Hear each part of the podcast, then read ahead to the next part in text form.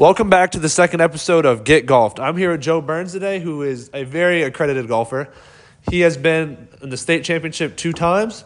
He currently plays college golf in the NCAA for Goucher College, and he has a lot of information to share. So last week I talked to Tico about how to help the weekend golfer and like different ways how he started in golf and how he was able to kind of become a better golfer and ways to help you guys become a better golfer. This week I'm to talk to Joe about the mental side of golf. We're to try and figure out and get to the bottom of how is this important?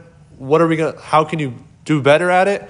And like what it helps you with and like how it can translate into life as well. So if you want to go ahead, Joe, go ahead and introduce yourself. How's it going? Thanks for having me on, Nick. Uh, I'm Joe Burns. I'm from New Jersey. Uh, I've been playing golf since sixth grade, and now I play at Goucher College. And uh, yeah, anything I can do to help without the mental side of the game. Yeah, one thing that's unique about Joe too that he can bring in other aspects and like different perspectives is for the longest time Joe was a hockey player and he's um and then he's kind of translated into golf a little bit and ended up quitting hockey. So like if you can talk about real quick, what's the difference between being like mental side of hockey and golf? Like is there a big difference? Is one harder than the other? Like what's the difference there? Uh, I think the biggest difference is uh, obviously hockey's a team sport and golf, especially when we play tournaments, we don't really have caddies unless the coach walks with us, so we're kind of on our own out there. So I think hockey, you kind of have a little more leeway because you know you have other people. You have four other guys with you on the ice that can kind of pick up for your mistakes. But golf, it's all up to you.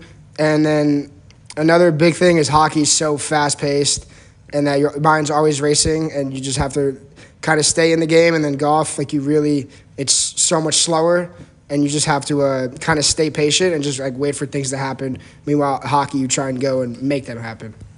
So the neatest thing that I've kind of found out about you is you've played in your back-to-back state champions, and that's something that I kind of want to get into right now. Like how, so playing at that level, is it more difficult to stay mentally focused? Like what do you need to do? Like, what would any other golfer in that situation have to do to be able to stay mentally focused and have a strong mental game? Like, it's because it's such a big aspect in the game of golf, and it's something that not many people understand either. But like, how do you playing in those very stressful situations, knowing you're about to win a title? How do you keep yourself grounded and keep yourself keep your mind where it needs to be? Yeah, so uh, definitely, I think with anything, I think more repetitions is obviously going to help you out in the long run.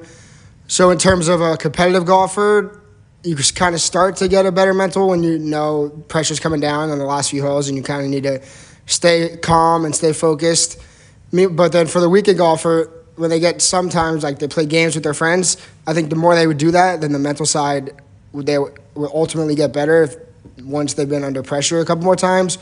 But at least in the state championships, I was I had like a good coach who was like what like a close teacher to me so that kind of helped me just kind of stay relaxed. And then coming down the stretch, knowing that the team's going to win or I was close to the top of the leaderboard, uh, just kind of like, at least for me, what helped was kind of like taking your mind off of it and kind of zoning in and out, kind of just not really just focusing all like all all of your thoughts onto golf on your next shot. Just kind of maybe going in and out of thoughts and then kind of coming back to them like when the when you need to hit your next shot. So like that's one thing that's different for everybody. So there's some people who when they're playing golf, they love thinking about different things. They love talking to their buddies, having a beer, having fun. And then there's other people who just want to stay completely focused, which either way you take is fine. It's more of a personal aspect, like you kind of have to like think about it in your own in your own life and the way that you handle things. So myself as well, I play college golf as well, and for me, I love the same thing as Joe is like think about other things because often it's very hard to stay focused for four hours. I mean, many people, when you're working on either you're in school, whenever you're working on an assignment, or you're working on something for work, not many times can you stay focused for four straight hours. There's going to be lapses in there in your mental focus.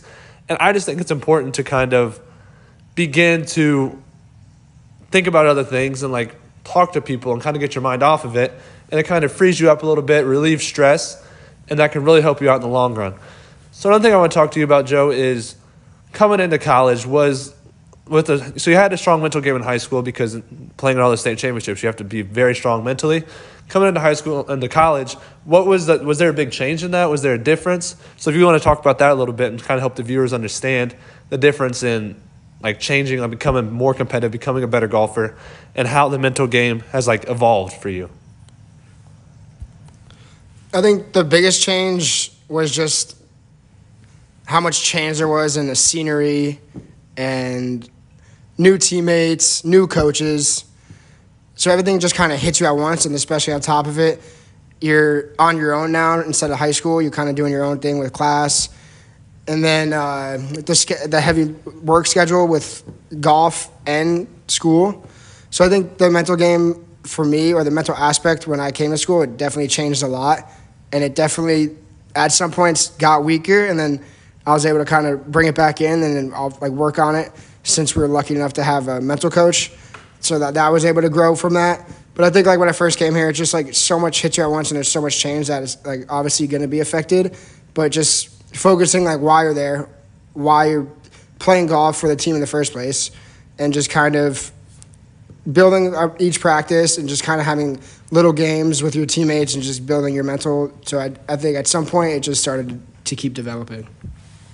Yeah, and like another thing to add as well is you got to realize like golf is a very stressful sport, but most people play golf because it's fun. It's a sport you enjoy. So what's the sense in going out on the golf course and getting mad? That, just, that doesn't make a whole lot of sense. It's necessary to become a good golfer to enjoy it. Anything you do, you won't be good if you don't enjoy it. So it's kind of necessary that you kind of learn how to become a better mental player and enjoy your time while you're there. And uh, for those of you wondering, like, how do I become a better mental player? There are many things you can do. It's like for me personally, what I do, and I think Joe can attest to this as well. Joe does the same thing. When you are playing and you hit a bad shot, you need to begin to kind of like put a box around yourself and say, okay, once I leave this box, I forget about that shot and I move on to the next. It's important to live in the future not only in life, but in the game of golf as well. When you are sitting there saying, I messed that shot up, I hate myself, I'm pissed, that's doing you no good, and you're going to make hit more bad shots after that. When you finish the hole and you have an eight, you say, man, if I would have gotten mad, I would have had a five.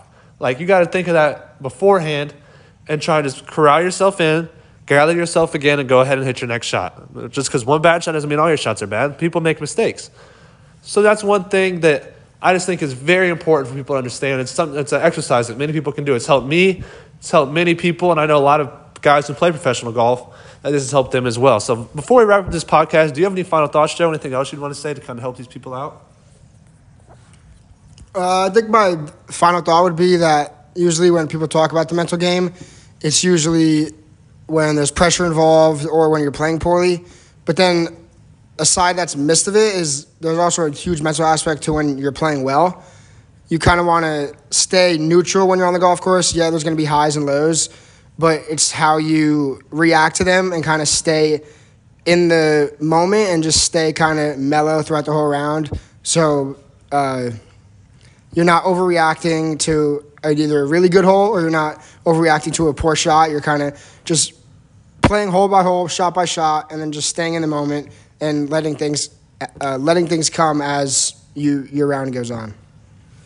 Yeah, so I'd like to thank you guys for joining us today. This has been this is something I was very looking forward to starting. I'm really enjoying everything we are doing with this podcast, and I can't wait to see it grow. So if you guys wouldn't mind sharing this podcast, getting it out to all your friends and family, and help us grow together as a family. So thank you for uh, tuning in for the second episode of Get Golfed. This is your host, Nick Fisher, and I will talk to you guys later.